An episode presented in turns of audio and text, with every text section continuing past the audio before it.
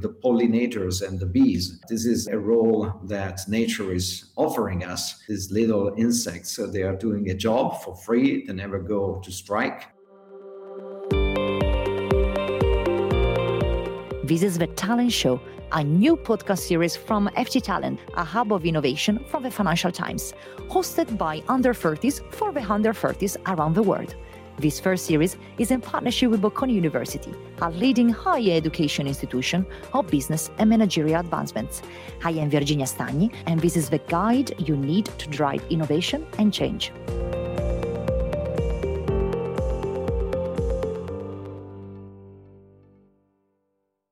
Today, we're focusing on sustainability by talking with an expert who researches how companies can become more green. This is for any listener who wants to better understand ESG and learn how business can go beyond greenwashing to build toward truly positive environmental change. Here is our conversation with Stefano Pogutz, Professor of Sustainability Strategy and of Green Management at Bocconi University. Thank you so much, Stefano, for being with us. Today, we're going to explore with you sustainability as well, business, as well as your career path and career journey. How are you, Stefano, today? Wonderful. Thanks for uh, hosting me, for having me. Great pleasure. It's a great pleasure for us. As you know, this podcast is about giving career tips and you deal a lot with younger people because of your role at Bocconi University with early career professionals, with your role at the MBA. I would love to start this conversation better understanding how you first became interested in the role of sustainability in business. Yeah, that happened many years ago. Thanks for, for this nice question because it helped me introduce myself. It was uh, when I was a student at Bocconi University. I got a professor that introduced the topic of externalities in a strange course of uh, economic history and I was looking for something a little bit more heterodox comparing to the traditional way of approaching economics and management. And I found my way looking at organization and uh, firms and company. I was studying management and linking the dots, linking uh, environmental protection. At that time was the beginning of the journey of sustainability and management. I think that firms and companies are key actors in society and they have a huge transformative power in the good and in the bad. My attention to management and to organization is what I've been studying all my career. I think that managing company in a different way, uh, in a way which is more in line with the needs of future generation and of the natural environment, is something that has always been very, very intriguing for me. If there is one thing about being an agent of change is also most of the time intertwined with being an agent of innovation in organizations. How can the leaders of tomorrow make sure that innovation and sustainability are going hand in hand versus remaining at odds in the business ecosystem uh, well you pointed clearly to, I mean, that's the center, the, the essential part of the entire discourse on sustainability. So we need innovation. Innovation and technology are called a double edged sword because they can generate impact and technology can transform the environment and society uh, in a more, I would say, polluted one or less sustainable, but they also provide all the opportunity to reduce the impact or even enhance what we call the natural capital and increase the social capital. So, looking at innovation and technology is essential in order to try to fix some of the problems we have and address the big challenges.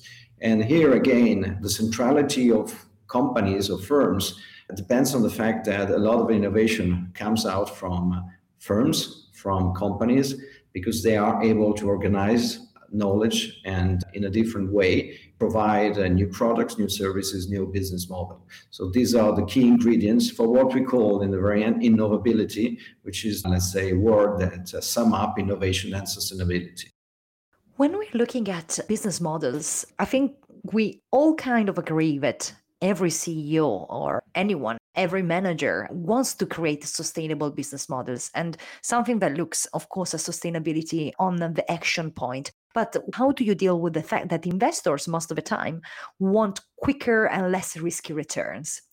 If you are a manager or if you are early career professional, what would be your tips when they are entering in the room and got a seat in the room and at the table to basically be aware of and maybe, you know, be inspired by?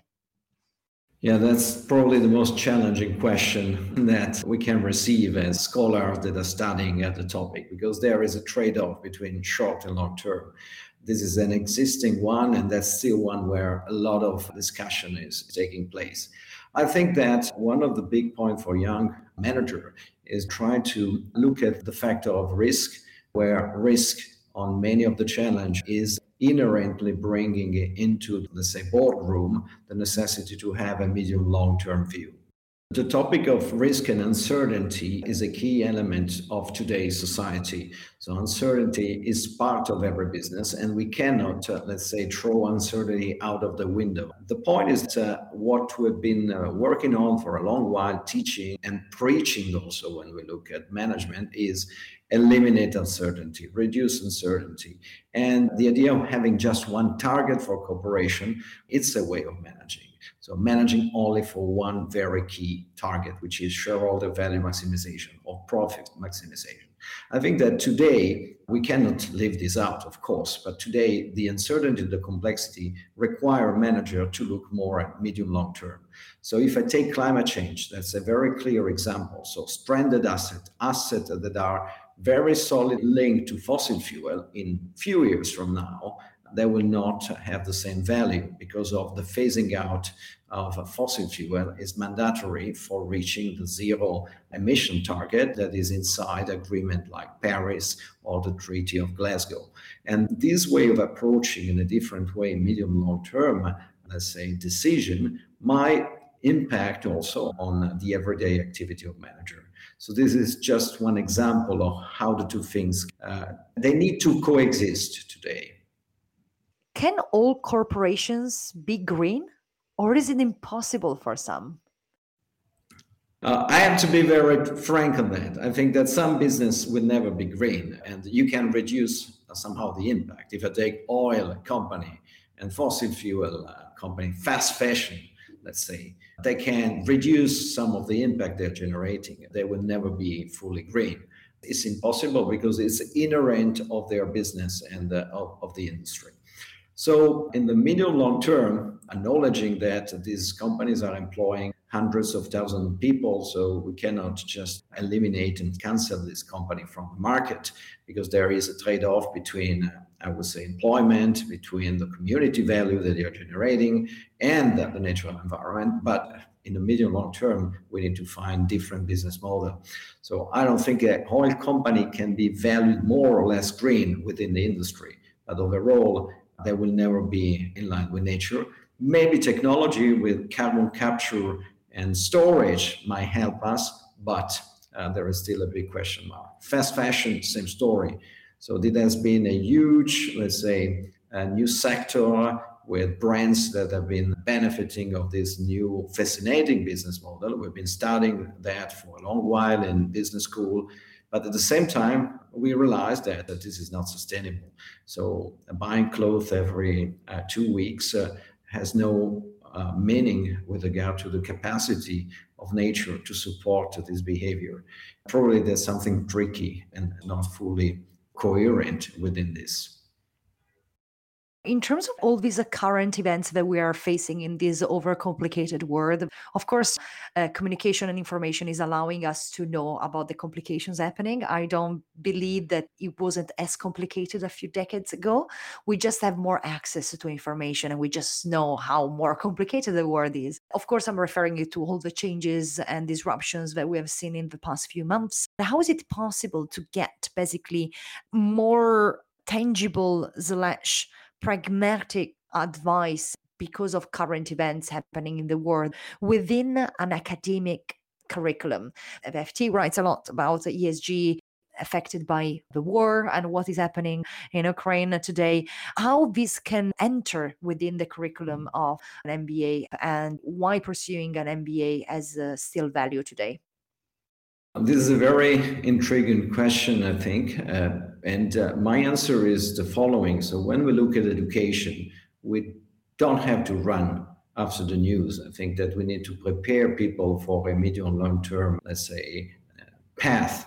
We need to incorporate attention to what is happening in the contingent world. So we need to adapt. But I think that the purpose is to organize a pathway of knowledge and competencies that are for the medium long term. And what you mentioned about uncertainty about complexity, the situation that is changing, the speed of change, the disruption, the discontinuities we have, they're going to be more and more there in the future because this acceleration is happening. And according to many scholars and scientists, it will go on in the next decade. So we need to prepare people for that. Of course, MBA, like in any program, when I look at education, we need to prepare people with a toolkit because when they go out, they need to find a job, maximize the value of the investment, all that as a baseline. Understanding with the capacity to have a new mindset and a broad view what is a challenge in front of you is mandatory. And in terms of ESG finance managers, we have seen a lot of criticism around the ESG scores and scoring, that sometimes can be a bit contradictory. What they should respond to the criticism about greenwashing, but at the same time, to this ESG scoring methodology. What would be a nice strategy to go ahead and what we should be looking at if we want to be ESG finance managers? Yeah, so this is brand new, I would say, industry and sector, let's say, uh, because the data uh, need to be built, need to be available. Uh, this is where finance, in my view, and accounting is um, somehow in a big challenge of knowledge. Because if I talk with an engineer about CO2 emission and kilowatt and gigawatt hours, that's their own job. They know how to do it, they know how to measure, they know how to do the calculation, all the math. If I talk with somebody in human rights, they know what is, uh, let's say, uh, theorizing behind, that they know how to even measure because this discipline go into soft measure, but they try to and they work in terms of research. These are different domain from accounting and finance. So the bridge again is a question of language, building rules, building practices, and the sector is a new one because it has just started. ESG, I think we can discuss when the acronym was was defined, but I think it was less than 10 years ago. Therefore, it's a brand new field. What I usually say that when I was studying in my university at Bocconi, the financial principles and financial accounting principle, international one, they were not yet there. And it took decades to have an international, let's say, language where people from different parts of the world, they converge when you do uh, your financial statement and you are a global corporation. So it takes time to have a common language. Same story for the ESG. ESG is something new, financial and accounting basically they know very little. How many people, my question, have been prepared studying finance on ESG? And is it enough to study one course, maybe 12 hours or 16 hours on ESG to be knowledgeable about human rights, about climate change, about circularity, about transparency, about uh, corruption, about uh, labor rights, and about all these dimensions that open up in domains because they are sciences behind. I would say different area of science behind. So it's a long journey. Another element that might be useful to understand that is when we look at the Agenda 2030 and we look at United Nations at the SDGs, there are 17, there are 160 and some indicators. And all that cannot be simplified in two, three, four measure. That's what finance today is searching for there is a dichotomy between the two work and one is a broad area of disciplinary domain which is sustainability and the other is esg where finance and accounting they try to understand the challenges and transform this into risk and risk measures which are two complementary dimensions but still we have a very long way in front of us. So we need uh, to be very patient younger generation they have the chance to study something new bring that into organization into finance. And with that probably they have a very interesting opportunity for their own career because there is an asymmetry of information. So younger generation might have much more knowledge on the topic than the older one. So there's chance for new path new uh, career opportunity, new startup, new company in this area. You talked about the responsibility that leaders do have. Let's imagine that you go back to your 20s. What would be your suggestion to yourself in terms of like focusing and studying to become more responsible leaders in the future? I think that one point for everyone uh, today is to understand uh, what is ruling uh, the complexity of the world we have. Our education is often very, very vertical, narrowed down in silos, because that's the way we organize knowledge and that's the epistemology in the very end of our discipline. So, the way we make knowledge of um, what we are studying, what we have. I think that uh, in the future, we need to have a more systemic view. This requires, in terms of studying, breaking these walls that are very reductionistic, entering into new paradigm, exploring new paradigm. And I think that uh, business school and the universities need to bring this as part of the curriculum. Of course, you need to have verticality because this is uh, required, but you also need to have this capacity to understand that all the tile of the mosaic need to be together and we need probably to reorganize the system in a different way. It's not enough to reduce the impact of a product. It's not enough uh, to transform uh, your process of production. Uh, societal and ecological uh, components are interdependent in our society. We almost forgot about that for decades.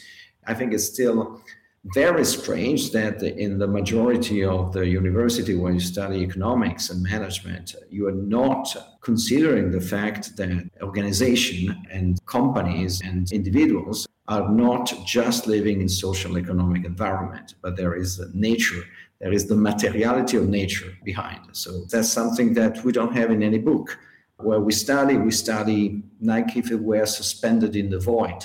I think that this is a very tiny example of what we are missing. And we need to have a paradigm that embraces this multidimensionality of life. And uh, to manage in the future, we need to acknowledge and factor in our decision these aspects. Uh, Stefano, just one thing that you just mentioned this thing about being in nature. I think this is something that is a bit overlooked, either in books, as you were saying, in theories, and generally in our thinking.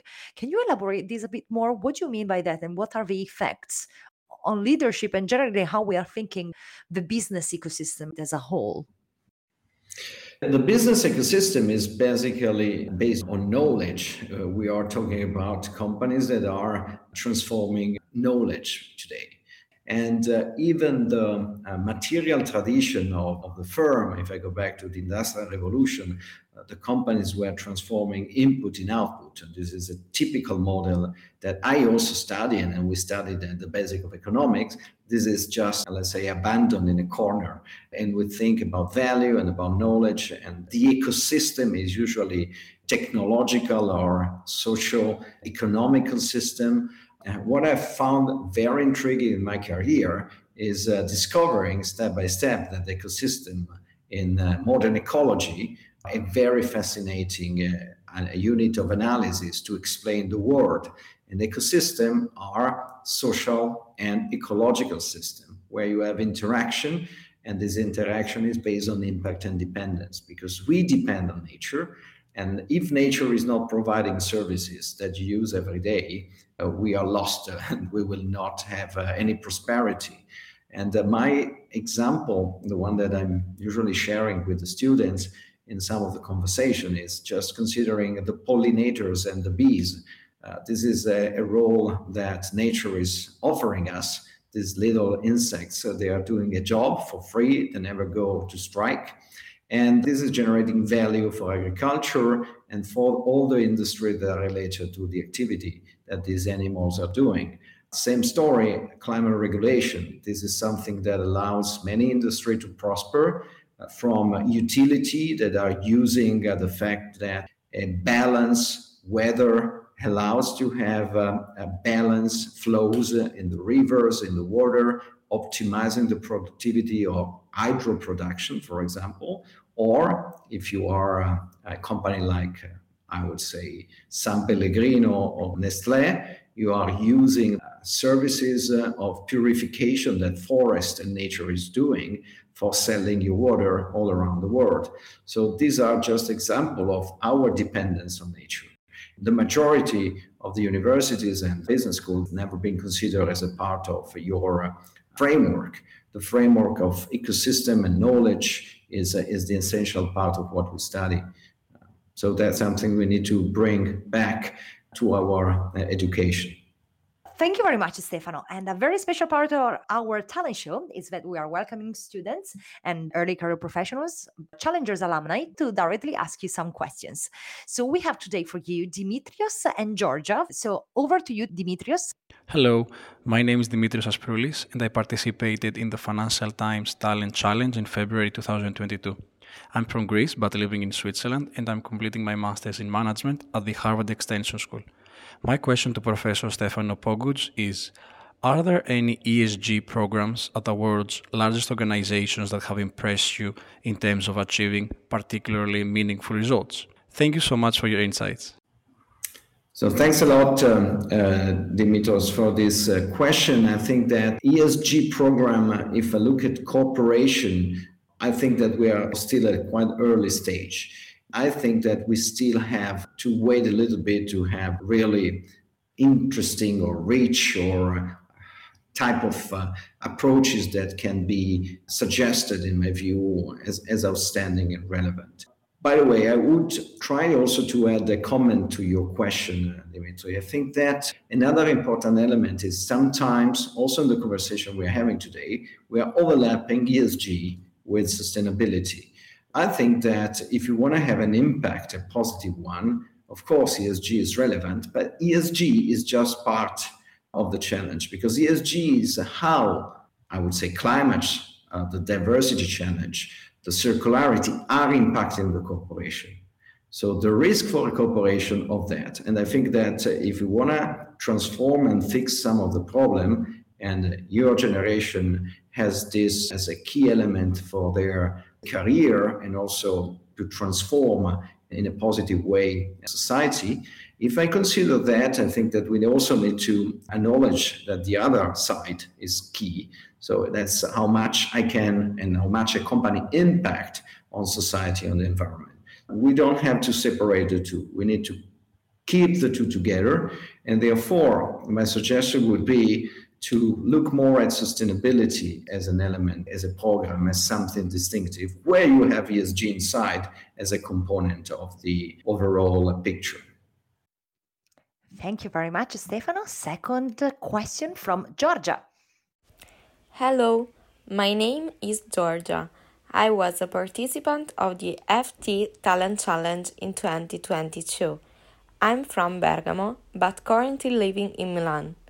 I'm currently working as implementation project manager in the digital health sector. My question to Professor Stefano Pogutz is What are the main challenges that the green economy will face in the next five years? And how do you think company will have to adapt to make themselves sustainable? Thanks and looking forward to hearing from you. Thanks a lot, Georgia, for your question. I think that one of the big challenges of the green economy is to speed up the transformation. So the clock is ticking and we need to accelerate. We need to accelerate because otherwise we are not going to reach the mitigation in our technology, in our products and services, in our business model that we need, in our consumption and production system.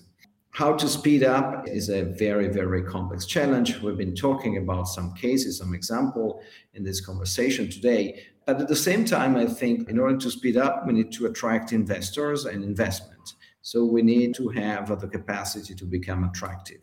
And this is also the narrative, the language. I've been using the expression language a lot of times. So younger generation need to find a way to have solid argument to attract finance and to attract, uh, let's say, money, because without money, you are not going to invest and to change.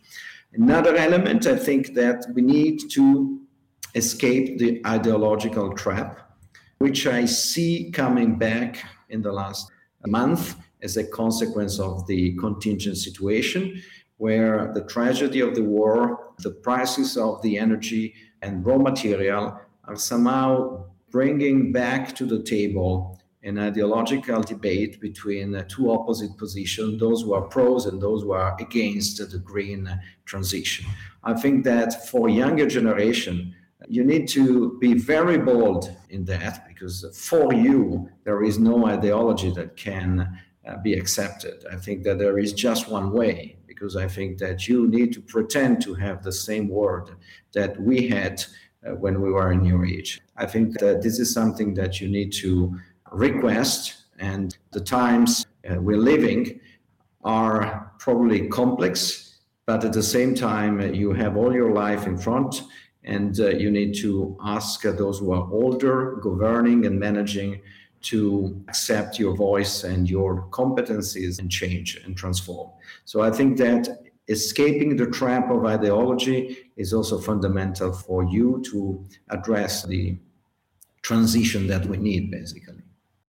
Thank you very much, Stefano. This has been really inspiring. We touched so many different points in our chat today, from ESG to greenwashing to metrics to nature. I really appreciate sharing this time together. I hope uh, you had a good time with us. Wonderful. I mean, it's a pleasure and a great opportunity to share some of my experience and what I love to do, which is uh, studying ecology, economy, business, and that's it. Thank you very much, Stefano, for being with us today. It was a great pleasure and great learning. Thank you. If you're a listener of a talent show, I bet you're quite interested in the world of work and in understanding trends that are shaking up workplaces worldwide today. I recommend you to check out Working It, the FT's workplace podcast and newsletter. Join our friend and host Isabel Berwick every Wednesday for understanding the big ideas shaping work today and the old habits we need to leave behind. Tune in, subscribe, and follow. This has been The Talent Show, which is produced by the FT Talent team, Aya Al Shihabi, Noor Hafetz, and me, Virginia Stagni. Our podcast producer is Todd Van Luling. Our editor and sound engineer is Arturo Ochoa. Our video producer is Enrique Zecca. And our social media producer is Letizia Clementi. Our music is by Dennis Kishuk. Check out all of the Talent Show episodes at fttalent.ft.com. Subscribe wherever you get your podcasts and follow FT Talent on socials for updates. Until next time, and keep listening.